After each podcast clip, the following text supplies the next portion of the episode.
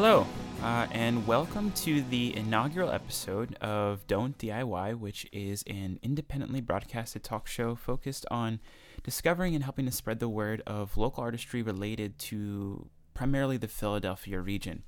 I would like to first sort of address the name for the show, which is meant to be a helpful phrase in that I support do it yourself movements, of course, but I also support others helping out those without the means to help themselves necessarily.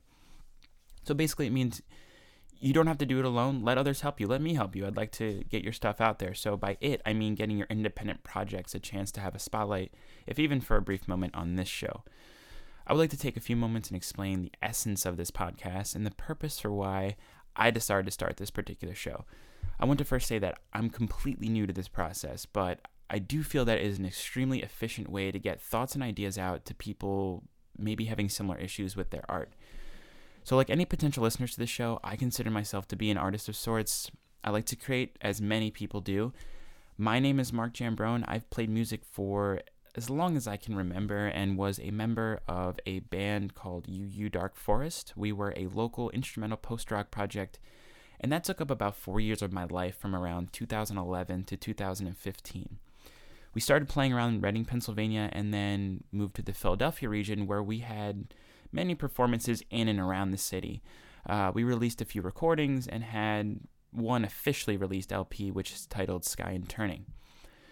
We broke up as a project in around summer of 2015 um, for a few different reasons, but some of my own personal feelings. And again, these are just my personal views and do not reflect any um, other members of the band's uh, opinions or views.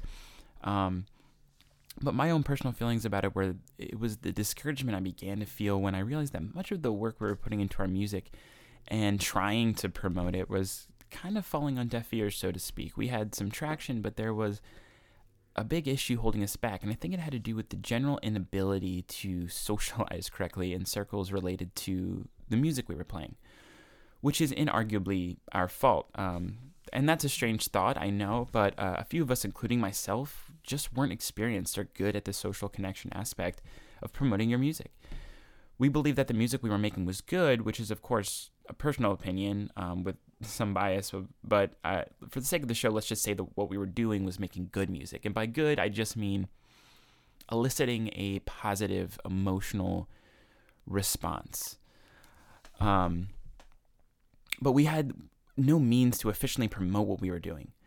We wanted our music to be heard on a broader base, and the feedback we often got was positive, but it was difficult to move forward when you are kind of predispo- predisposed to being introverted and generally not very good at uh, entering the inner circles of artist communities.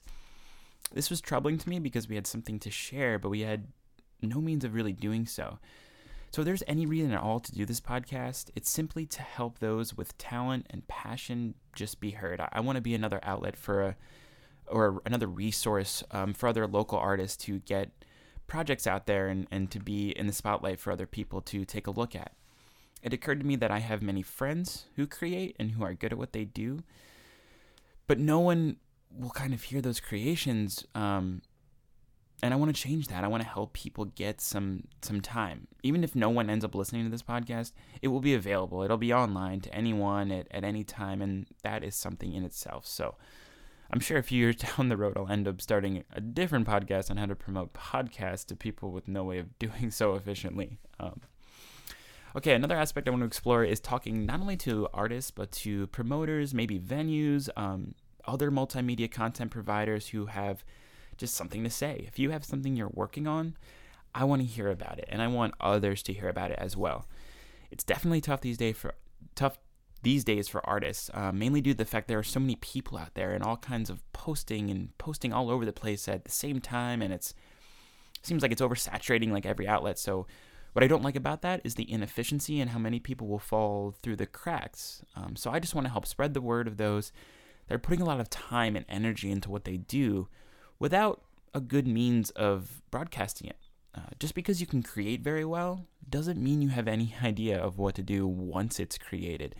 I think those are two different, very different mindsets. Someone who is good at marketing is usually, or more realistically, sometimes not the person who is creating meaningful, insightful material. Only those that have mastered the two or have married the two things kind of have an actual shot at reaching maybe a larger audience, realistically, anyway. So some of you may think, like, Mark, the way to get your music heard or your project out there is to go and be a part of everything. You know, go out there and meet people and talk to other people and um, get that going. And that may be true.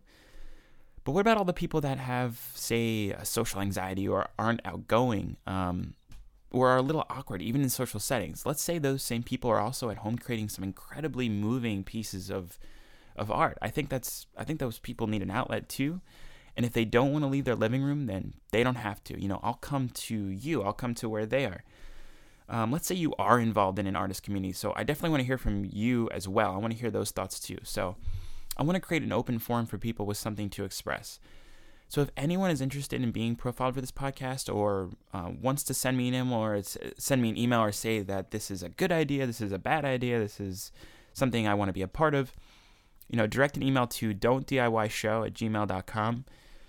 Um, if you do send us an email, you know, if you have thoughts or questions, just direct it to don'tdiyshow at gmail.com and I will respond.